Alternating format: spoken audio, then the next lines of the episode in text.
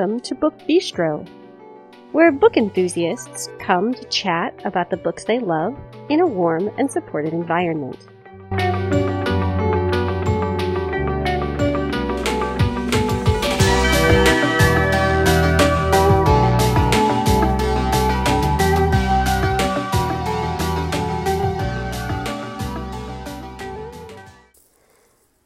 Episode is airing on Tuesday, March 23rd, 2021. Hello, everyone. It's Shannon back with you once again to talk about new books and also to share an author interview. Last month, I was lucky enough to talk with Alexis Landau about her novel, Those Who Are Saved. And this is a World War II story, but also a story of early Hollywood, of family ties, of sacrifice. It is just a luminous book and so, so insightful just to talk to Alexis and learn about what went into writing this for her, what inspired her to tell a World War II story. Just a really excellent interview. So I hope that you will stick around and listen to that. And then, of course, hang out with me for a little while longer while we talk about new books.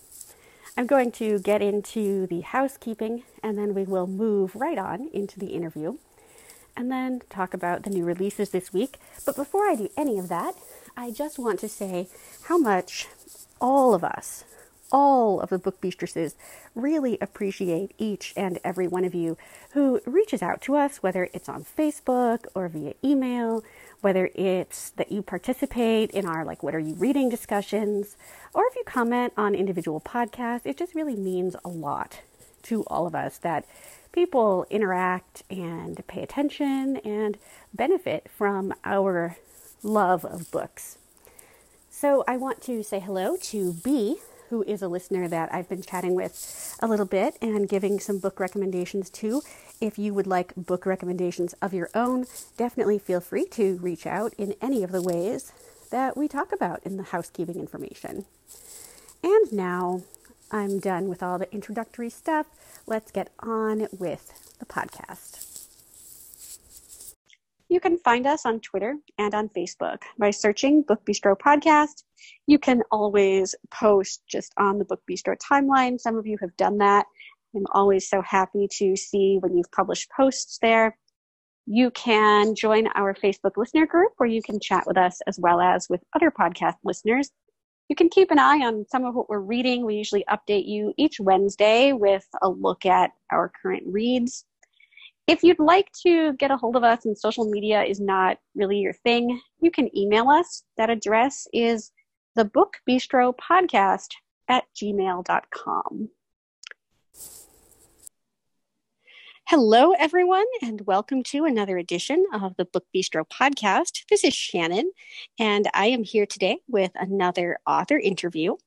Today, I am chatting with author Alexis Landau, whose novel those Who Are Saved was released in the US um, today, which is February 23rd, the time of recording. Alexis, thank you so much for joining me today. Thanks for having me. It's great. You are very welcome. Can we start out with you giving listeners a little bit of an introduction to those who are saved? Yeah. Um, well, it's the book is about a mother searching for her lost daughter during World War II, um, spanning between 1940 and 1945, uh, set mainly in France and Los Angeles. And it's told from three points of view. We follow Vera and her husband Max, who end up having to escape France at the last minute and leave behind their daughter Lucy who is four when the book starts. Um, and then we also get to follow her story. So she's the second point of view, um, where she's moved to a convent and has to assume another identity and so on. Um, and then the third point of view is from Sasha's perspective, and we get to dip into Hollywood filmmaking in the 40s, as well as um, he goes off to war to fight um, in Europe and then later returns to LA and his filmmaking career. And that's when he meets um, Vera. So this is a story of, of World War II, but also kind of a family and the bonds that are broken, the bonds that we try to keep throughout such trauma that people must have experienced during those times. Yeah, definitely. I mean, it's definitely about the those bonds and specifically the intensity uh, and power of maternal love, um, as well as you know exile and assimilation and its discontents, um, and the you know how identity also changes um, with where you know you have to go or you know end up. Um, so yeah, it, it it's about a lot of those things, but definitely the idea of these bonds that might feel that they're broken or irreparable, but are, you know, sort of like the emotional current running running beneath um, a lot of the plot. So, what prompted you to write a World War II story? um, well, I actually didn't want it just to write a, you know, a book about World War II. I was trying to avoid it. Um, just oh. there are so many of them, and um, you know, I, I definitely did not want to write about the Holocaust in a way. We've just seen so much of that already, and you know, and I'm Jewish, and I just didn't want, you know, I just don't want that necessarily. I mean, of course, you know, people need to know about it, but as necessarily like the only story or the defining story yes. means to be jewish um, or even the experience of world war ii because it has so many different facets to it. And and so i think as the what first drew me to this time period were actually like the exiles that came here and um, resettled in los angeles and tried to build new lives. Um, and so many of them were artists and composers and writers and directors. And that was really inspiring to me because um, a lot of the places where they lived was right where I grew up as a kid in LA. And I wrongly sort of grew up thinking like, oh, this is like a cu- cultural wasteland or like there's no oh. you know like all the important you know thinking happens on the east coast and i kind of had this weird um i guess aversion to la while at the same time um i do love things about it and so when I stumbled upon these exiles who lived here, and it was like for a pretty short time because by the time the 50s came around, you know, it was the Cold War and the Red Scare, and a lot of them were actually um, on the blacklist and, and driven out. So it's it's just like a very, in some ways, fragile time period that where they it was, was this epicenter, I guess you could say, of culture from Europe. Um, and so I think I felt like this kinship with these emigres and I wanted to explore their world more. And that kind of like opened up into this whole, you know, field of research. So it was really, it was really wonderful to be able to spend time researching and reading. And I would guess, sort of despite your wish like not to write a story necessarily about the war that in order to explore their lives more fully and like the things that brought them here you then had to delve into some of the the things that would have happened to them during the war. Yeah exactly. It was kind of like the elephant in the room obviously. Like i couldn't avoid it. Um and it it really undergirded so much of their experience of Los Angeles, like, you know, they they were of course haunted by all the darkness that they carried from Europe and all the loss and the death and you know but they were experiencing it from such a remove. And it was very it was just created a really odd dissonance for them. And so I think that um you know tension was really interesting that you could be here and there could be sunshine and palm trees and like you know oranges the size of your fist while at the same time knowing that you know your family was you know perishing so and i think that yeah it just it just it only intensifies the guilt of course and just creates a lot of um problematic feelings to say the least and i think vera really struggles with that. Um, whereas other refugees, maybe they didn't, you know, all of their family came over, you know, whatever. Right. Luckier. And so they had a little bit less. Of course, they still felt immense guilt, but it was just not quite as intense. Like Thomas Mann, I think, managed to get his whole family out here in LA and his brother and his wife, you know, and they were all living here and he was doing really well professionally. And it was just like a different experience. Although, of course, he did feel intense guilt over just being German and what that meant. So, yes, and how people would view that, I imagine. Yeah. And just like the difference between taking responsibility versus, you know, guilt. And it's just, yeah, it, it was just so interesting just to read about that whole group of people who came all from Europe and all had different you know reasons for being here and different attitudes towards it and sometimes they are just infighting and you know alliances and hierarchies like you know wherever you go. So it was interesting to like look at that too. So what kind of research did you have to do in order to bring this particular piece of history to life in a way that felt authentic to you? Well, I mean, I really started with just casting a very wide net. Um, and it did help that a lot of the physical landmarks, at least where these uh, exiles lived, were so close to where I grew up. And so I knew like the area and the topography and just like, you know, the natural details that sometimes are hard to get a grasp on. You know like what does the air feel like? What are the trees like? Right. Um but then in terms of like their actual lives and histories another coincidence was that i teach at usc and they have at usc this amazing exile studies um, collection in the library and a special collection where they have archives and old photos of all of these people basically but centered around the Feuchtwangers, who in my book, they're the Freudenbergers, because I wanted to change their name. Um, mm-hmm. Just to protect their legacy, you know. I mean, I don't say sure anything, but you know, like it's fiction, and I want to have the feeling of freedom. Um, and so, reading, you know, for example, Martha Feuchtwanger's oral history, and looking at these photographs, and talking to the head librarian there, um, Michaela Ullman, who is German and help, you know, with some of the language uh, barriers. It was just, it was such a rich process. And I love research.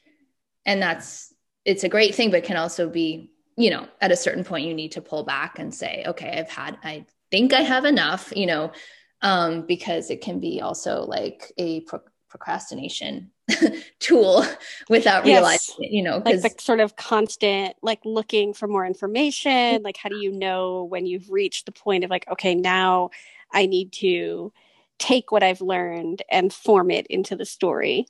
Exactly. And so I think it's actually scary, you know, that first sort of writing part where you know you want to see what seeped into you and how it's integrated and how it comes out. Um, and so yeah a lot of times it's easier just to keep reading and saying well i have this other book i really need you know and it can really delay the process of writing so yeah so once you actually began the writing process did you then have to go back and do additional research or did you feel pretty confident in the stuff that you had gotten ahead of time? Um i felt confident with the um, with Vera's story and you know her history of you know living in France um, in the 30s and what that was like, um, and the exiles resettling here as well was solidified pretty well. But what I did need to really research um, more as I was writing was Hollywood in the 40s um, and filmmaking and how the whole system worked and you know what the inside of Louis B. Mayer's office was like. Like that was oh, all really uh-huh. to me. Um, and I just wasn't like it wasn't a field that I was familiar with as much, like film history. And my husband is really familiar with it because he studied film and works in film now. So in, in a way, he really helped me with that aspect of it. Um, but that was much more like kind of like ongoing as I was writing. And again, the same thing happened, or I was like, oh, and now, you know, this and I, there's this other book about, you know, interviews with filmmakers during that time, you know, and so on. And at a certain point, again, I was like, okay, I know what uh, generally how, you know, filming works and a camera and this, but, you know, for Sasha's character, um, that was something that I did need to kind of dip back into because it's not as familiar to me. There is something so almost magical about like some of those early Hollywood stories, like from the 20s to about like the end of the 40s. I just I love books that look at Hollywood during those those years. Yeah, I I agree with you completely with that. There's a sense of you know serendipity and magic and like sort of spontaneity and and just how the these people all kind of came together like you know lb mayer like met hedy lamarr on a on the boat you know going back yes. you know and offers her a contract on the spot and she's like yes you know um and just the way these deals like were done and they were very like it was usually verbal and people would just handshake and it's just so different now at least from what i'm seeing on the sidelines and um it was it sounded like a lot more fun to tell you the well, truth and i think you know the industry was so new then you know there weren't all of the like the huge traditions and like sort of red tape that yeah. exists now. That's definitely true. And it had just more of a wild west quality where like you were saying it, it was more pioneering and yes. know, like um even sasha's agent who is based on charlie feldman uh, was famous for being the first agent to kind of um, subvert the studio system and package you know deals individually for writers or directors instead of having you know like the studio control and own them sort of thing um yes where they had so much control over like exactly. every part of the process. Yeah and so he even a, a side character like him was really exciting to research and you know think about and like just like what these people's lives were like. Um so yeah it is. And i mean my mom is was born in la and you know, she was an extra for movies like in the 60s, and that was much later period. But um, her uncle was like a cinematographer, you know, like it's definitely like in the family, not in any like famous way, but just kind of like, you know, part of their experience in LA. So I think maybe that's part of what it, you know, like my, there's a photo, an old photograph I have of my grandmother with her two sister-in-laws at the Copacabana, you know, like oh my goodness. And I'm like, oh my God, you know, like there's some connection, you know, it's not. Uh, so I think that also kind of drove me a little bit to write about it. So have you always known that you wanted to write, or is this something that kind of came to you like as you um, were doing like other work, or kind of what was your journey like to getting this book published? Um, I mean, I really didn't think that it was possible to become a writer until I was in my, I mean, it's still so hard, you know, but I guess it took me a long time. I'm, I'm a late bloomer. Um, so not until like, I don't know, my late 20s or early 30s did I even take myself seriously as something like this is something I could do, you know? Mm-hmm. Um, and then when I, I wrote my first novel during my graduate school years when I was getting a PhD in creative writing and literature. And that was great because it was, you know, you have so much support uh, from, you know, mentors and other students going through the same thing. And you would have these writing workshops. And, you know, that was like seven years of writing workshops. Um, so I learned a lot in terms of just craft and tone and all of the things and that made me feel sort of confident but not really i mean writing is a constant you know evolving process and every book is different and it just every time I start a new book, I don't know if I can do it. You know, it's it's definitely not like, oh, let me just, you know, um, do this next thing. So that, you know, when I started Those Who Are Saved, it was definitely felt like, oh my God, I'm on my own. I'm not in a writing program. You know, I can't ask uh, Aimee Bender, who was my mentor, like for help to read a draft. Like it was very like, this is it. This is the real, you know, test kind of. Um, and now I realize that continues to be the case. But um, so it was like very, it was lonely, you know, and kind of scary. But I worked on it for a long time, and my husband read a lot of drafts and and helped uh, me. And you know, finally, it found its home. And you know, working with my editor Tara was really amazing, and she had such a clear point of view, and she was so um, motivated and um, just really invested in the project that it just felt it did feel like I was really supported again, you know, like almost like being back in school where you, you know, talk about these things in such detail and you don't feel alone, you know. So it was right because there are so many people that are at differing points in the process. Yeah. That you can you have a ton of of support, I would think.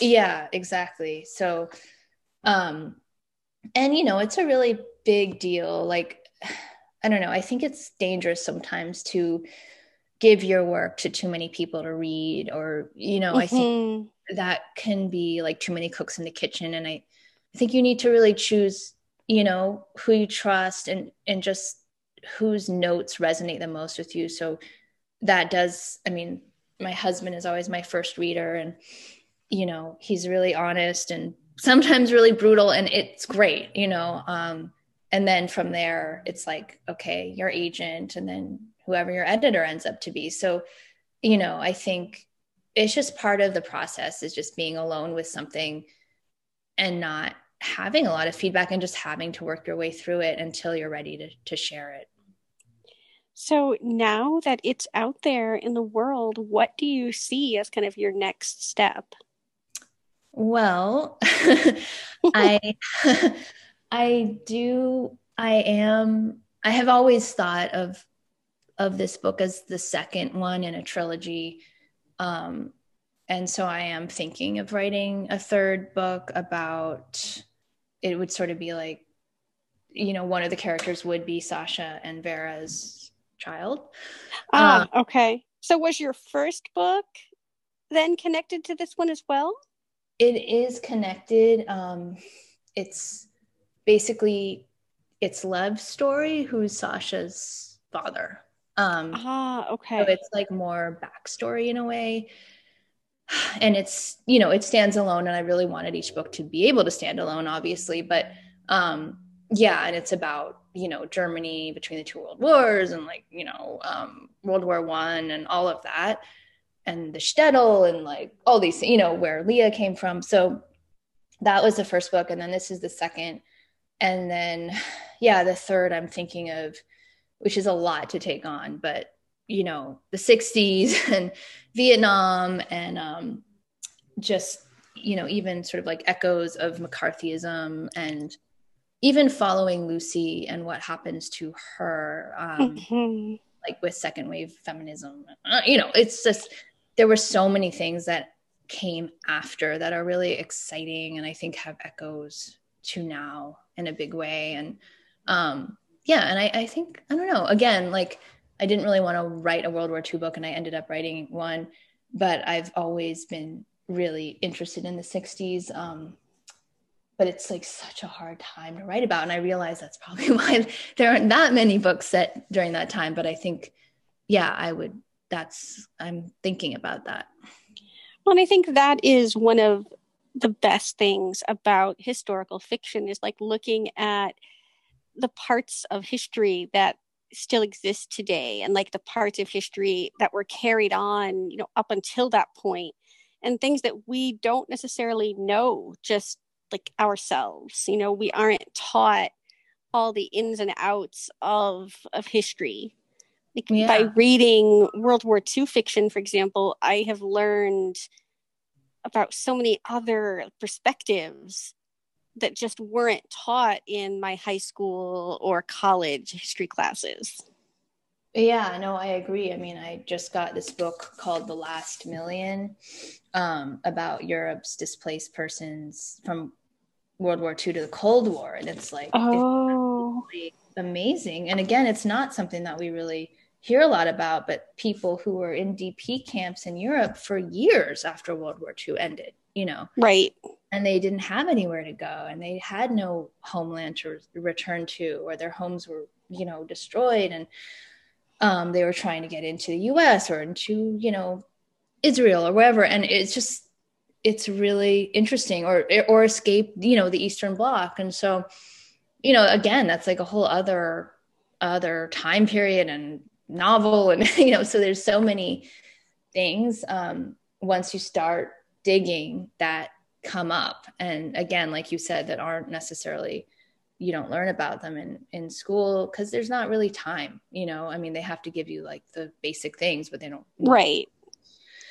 So, so do you always kind of see yourself being a historical writer or do you ever think that you might um, try something that's more contemporary?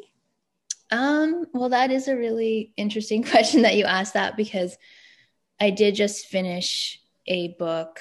I wrote it during quarantine period pandemic that is contemporary, but I that it still has these really strong historical roots that are actually rooted in like ancient Greco-Roman times. Um, oh. in terms of like the mystery religions and so forth. Mm-hmm. And it's about female rage and you know motherhood, which uh, are pretty universal and timeless ideas. But it was really weird to write in the contemporary, you know, because I didn't have to explain like how a light switch worked or something, you know. Right. Or, you did not. it was just all like stuff that we all are living through. Right. You know, or like cell phones or, you know, like Birkenstocks, like, you know, everyone knows these things. Um, and so it kind of was a relief, but it also created an, its own kind of anxiety because I, you know, the writing style changed because of that. And um, it's just like more immediate and and in some ways that's really freeing but also yeah i think it's just a different it's a different approach. Um, and it feels weird. It feels weird to write about contemporary because it's obviously like it's much more personal in a way because we're all going through it right now and i'm going through it you know versus like with history you can kind of like hide behind your characters more easily. It's um, true it's yeah. not experiences that you have had or not and as directly. So, yeah. right. So I imagine that you can sort of feel a bit more distanced from it and not feel quite as like personally entwined with it. Right. Or exposed or, you know, um, whereas like with Vera, she does, I mean, there's a lot of me in her in terms of her guilt and grief and anxiety and all these things that come up being a mom um but you know it's in a totally different time period she's wearing different clothes like it's just like easier to create that distance so mm-hmm.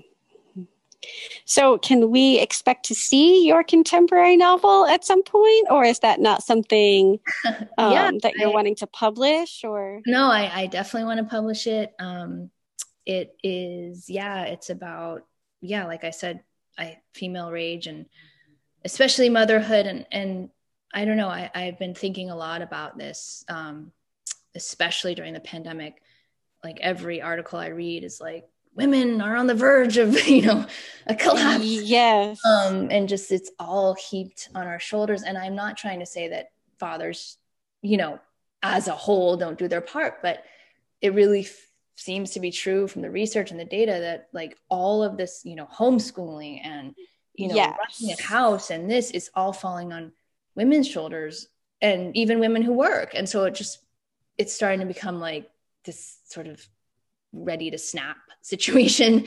Um, and I definitely have experienced that. Um, and so the book is about that. And I think, yeah, I really hope that it, you know, gets published or sees, you know, the light of day because I really, I really feel for all of the moms and women out there, you know, right now. It's just really hard. Well, and this is such like an unprecedented time for so many of us. Like we don't we don't have a lot to like look back on and say, oh, you know, this is how like we did this before. Right. There's just so much of this that, you know, my grandmother um is in her 80s and she you know has said like numerous times like she's never seen anything like this you know in her lifetime. Yeah. And so i think for so many of us we are just sort of adrift and like not really knowing how to make make it through certain situations no definitely. And just the idea of having models in our mothers or grandmothers like how they dealt with these challenges like we don't have that as much or, or even without the pandemic a lot of us don't um, who worked or we want to change the way things are done. And it's yes. hard, you know? Um, so i find that really really frustrating you know but then again we have to like just carve a new path forward um, right. And i think that's what so many people have been working to do this year. Yeah. Yeah. And, and really try to figure out you know how we how we make it through. No definitely. And sort of thinking you know what have we learned? Instead of just being like oh i'm so glad that's over. I'm vaccinated. You know like yes. that's not how i want to think about this. Um and it's not like i want to become like some disastrous or you know expert in like prep but it's also a real wake up call. And i you know connected to climate change connected to so many things. And i hope that just as a collective we don't just kind of shrug it off and go back to like buying things we don't need. You know like yes. there's a yes. lot to be learned. So you know but that'll again we'll only see that in a few years you know in a few years from now. Right. Um, we can't we can't know now no how that will be we can hope you know for what we want to see happen yeah but exactly. there's no way really to know how that will all play out no well, I want to thank you so very much for taking time out of your release day no, to thanks. chat with me about your book and a little bit about yourself. Can you let listeners know the best place to find you online? Oh, yeah. Um, so I am on Instagram. It's at alexis.landau and also my website, which is just alexislandau.com. So those are the two places I try to avoid social media otherwise, but um, yeah. All right. Well, congratulations on your publication. I wish you so much good luck with your future books. Um, I'm really looking forward to hopefully seeing your contemporary because it sounds just so so intriguing. Oh, thanks. You're welcome. And, and enjoy your release day. I will. I will try, despite yes in pandemic land. But yes. Well, you know. I know. You just have to still make you know moments special somehow. So you do. All right. All right. You take care. Thank you. You're welcome. Bye. Bye. Okay. So, new books, because it is Tuesday, and that is what we do in Book Bistro Land on Tuesdays. So I have one book to start out with. It's a book that Brooke talked about on our most anticipated releases of March episode. And this is Lost in the Never Woods by Aiden Thomas. Aiden Thomas is super excellent. I've loved um, his debut novel, Cemetery Boys. is just so, so good. So I'm really looking forward to this reimagining of Peter Pan. And so is Brooke. So if you love retellings, you will want to pick this up as well. So let's talk about books that you haven't heard us talk about. Um, I'm going to start out with some fantasy, since Lost in the Never Woods is kind of a fantasy retelling. I figure we'll stay in that vein for a while. So I want to also bring your attention to a book that I did not know about until like two days ago. And in a way, it's kind of good that I didn't know because I've been just so excited ever since that it would have been a really long wait time for this book if, if I had known ahead of time. So, this is The Ladies of the Secret Circus. Not Secret Service, but Secret Circus by Constance Sayers. Last year, she came out with a novel called A Witch in Time, which I haven't read, but my partner read and really, really loved. So, this is kind of a family saga. It combines mystery and romance, and it spans like from the jazz age in France all the way through to modern America, and it's set against the backdrop of this very mysterious circus. So I love circus books. I don't love circuses in real life, but I love them in books, and so I do want to check this out. Um, I will be grabbing it just as soon as it becomes available. This is The Ladies of the Secret Circus by Constance Sayers.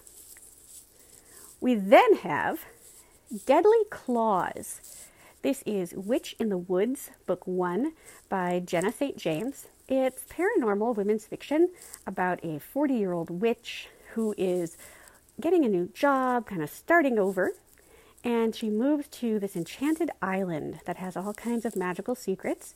And she teams up with a gargoyle who is also a sheriff raising a daughter on his own. I really like paranormal women's fiction. I love the older heroines and kind of that like a new lease on life feel that we get from these types of books.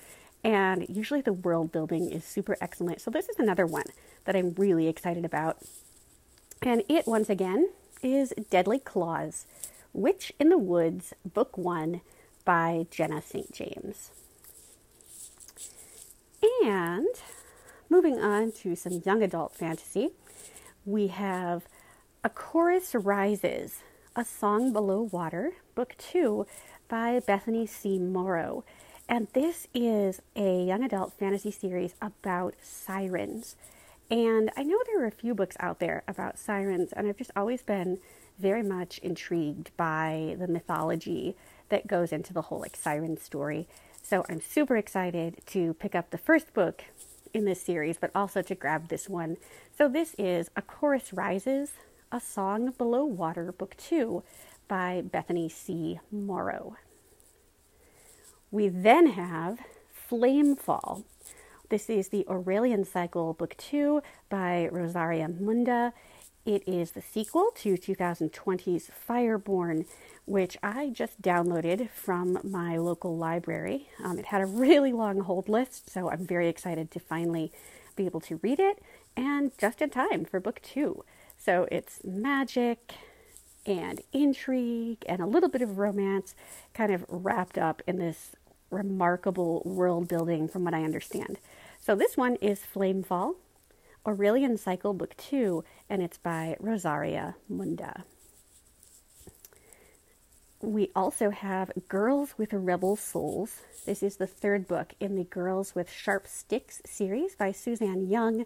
This is a fantasy novel, a, a fantasy series, more correctly, about a group of girls who attend a really elite and prestigious boarding school which turns out to be so much more and in some ways so much less impressive than it seems. Um, if you like this kind of like feminine dystopia with a little bit of magic thrown in, you'll want to check this one out. This is Girls with Rebel Souls, Girls with Sharp Sticks, Book 3 by Suzanne Young. We also have a new series. This is um, The Unbroken Magic of the Lost, Book One, and it's by C.L. Clark. And the premise is that every empire needs a revolution. And in every revolution, there's at least one turncoat. So, if you want to know more, check it out. It's The Unbroken Magic of the Lost, Book One by C.L. Clark. So, let's move on to a couple of historical novels. Um, the first historical that I want to talk about is Half Life by Jillian Cantor. And Jillian Cantor is known for writing these really lush and sweeping World War II stories, sometimes in a dual timeline format. So, this book is also a dual timeline, but it focuses on one person. She has reimagined the life of Marie Curie, and she's done it using two timelines, one of which is kind of based on what we know of Curie's life, and the other looks at what would have happened if she had made different choices. If you love reading about women in science, you will probably want to pick this one up. It is Half Life by Jillian Cantor. We also have Eternal by Lisa Scottoline out this week, and this is her first historical. Lisa Scottoline is known for writing legal thrillers, um, also some psychological suspense, but generally she stays within like the mystery and thriller genre, aside from some nonfiction that she has co-written with her daughter, uh, Francesca Serritella. But this Eternal is a family saga that's set mostly in Italy and starts just before war breaks out um, in like the late 1930s, early 1940s. So this is Eternal by Lisa Scottoline. And I'm going to talk about some mysteries now, starting with a historical mystery, kind of a nice little, uh, oh, carryover historical fiction, historical mysteries. If you love historical mysteries, you probably are familiar with the Maisie Dobbs series by Jacqueline Winspear. And the 16th book in that series is out this week. It's called The Consequences of Fear. And I am not at all current with this series. I've only read the first couple, and I do enjoy um, Maisie and kind of her like pluck and her ability to really get into the minds of all these people and solve these cases in a time when that's really not something that women were supposed to be doing, quote unquote. So they're really, really well plotted. Um, Amber, who you sometimes hear on Book Bistro, is a big fan of this series as well. So this is The Consequence of Fear, Maisie Dobbs, number 16 by Jacqueline Winspear. we also have a young adult thriller. This is Fade Away by E.B. Vickers. And this is about a town full of secrets, and all of those secrets are pretty much laid bare when a high school basketball star disappears. And as people are digging into this disappearance, of course, they uncover all of these secrets. So it's Fade Away by E.B. Vickers. Peter Swanson has a new book out. This is Every Vow You Break, and it is about a fairy tale romance that turns deadly. Peter Swanson is known for writing these really twisty mysteries and thrillers that remind me a lot of like Alfred Hitchcock movies. Not necessarily because of the plot, like the the storyline, but just in the way that the books like the, the story kind of weaves in and out when you don't really know what's real, what's imagined. You have a really hard time knowing who to trust. So, if that sounds like something that would appeal to you, you might want to give Peter Swanson a try. And this book is called Every Vow You Break. Alma Katsu, who I really enjoyed talking to last year, is releasing a spy thriller. It's called Red Widow, and I am normally not a fan of like contemporary spy fiction. I love historical spies, like in World War II or in the Napoleonic Wars in England and France in the early part of the 19th century. But just to read a book about spies, I usually am not drawn to those. But Katsu is just so, so fun and knowledgeable to talk to and just to really understand like all the things that she knows about working for the government because apparently she used to do that. And so if she writes a spy thriller, which she has done, you know that it is going to be just very on point and believable. So I will check this one out. It is Red Widow by Alma Katsu. And Stacy would be very angry with me if I didn't mention this next book. This is the 2021 release by Dean Koontz. It's called The Other Emily. And this is a book that I can't really classify. Like maybe it's a mystery, maybe it's horror, maybe it's fantasy, I don't know. but it is a story of lost love and second chances that don't seem very possible, and of promises that are utterly terrifying. I don't know more than that. If you would like to know more than that, you'll have to pick it up. It is The Other Emily, and it is by Dean Koontz. Okay. Earlier in March, I was fortunate enough to read the latest novel by Jessica Strawser, and this is A Million Reasons Why.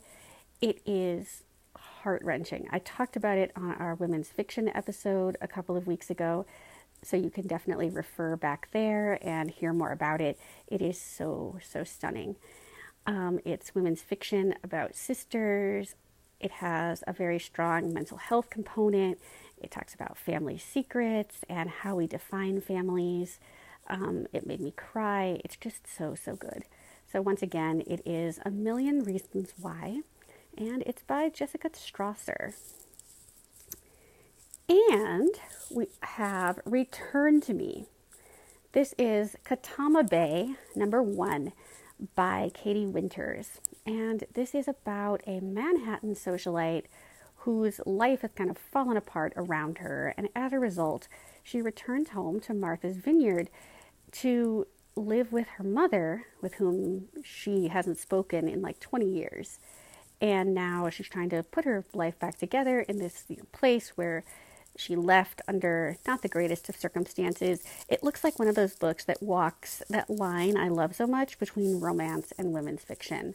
So it looks like something I will love, and I'm guessing that Stacy and Sarah and Natalia and maybe Brooke will probably pick this up too.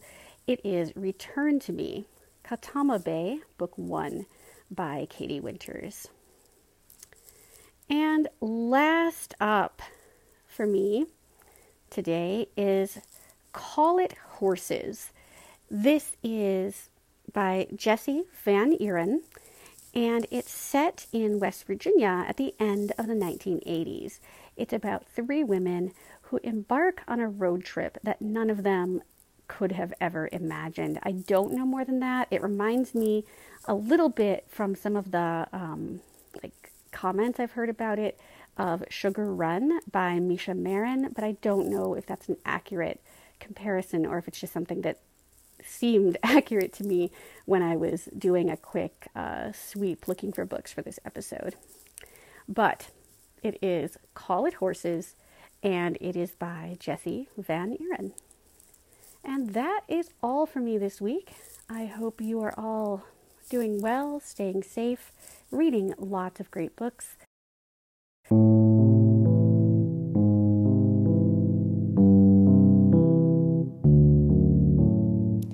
If you would like to leave us a rating or a review, you can do that on Apple Podcasts or any other platform that you use to access the show. Not only does it tell us what you think, but it also helps other people find us when they're looking for book related podcasts. Um, it kind of advances us in the Google algorithm. So I will be back next Tuesday morning with an author interview and, of course, the guide to new releases and some number of us will be back on Friday with more bookish greatness. Take care, everybody.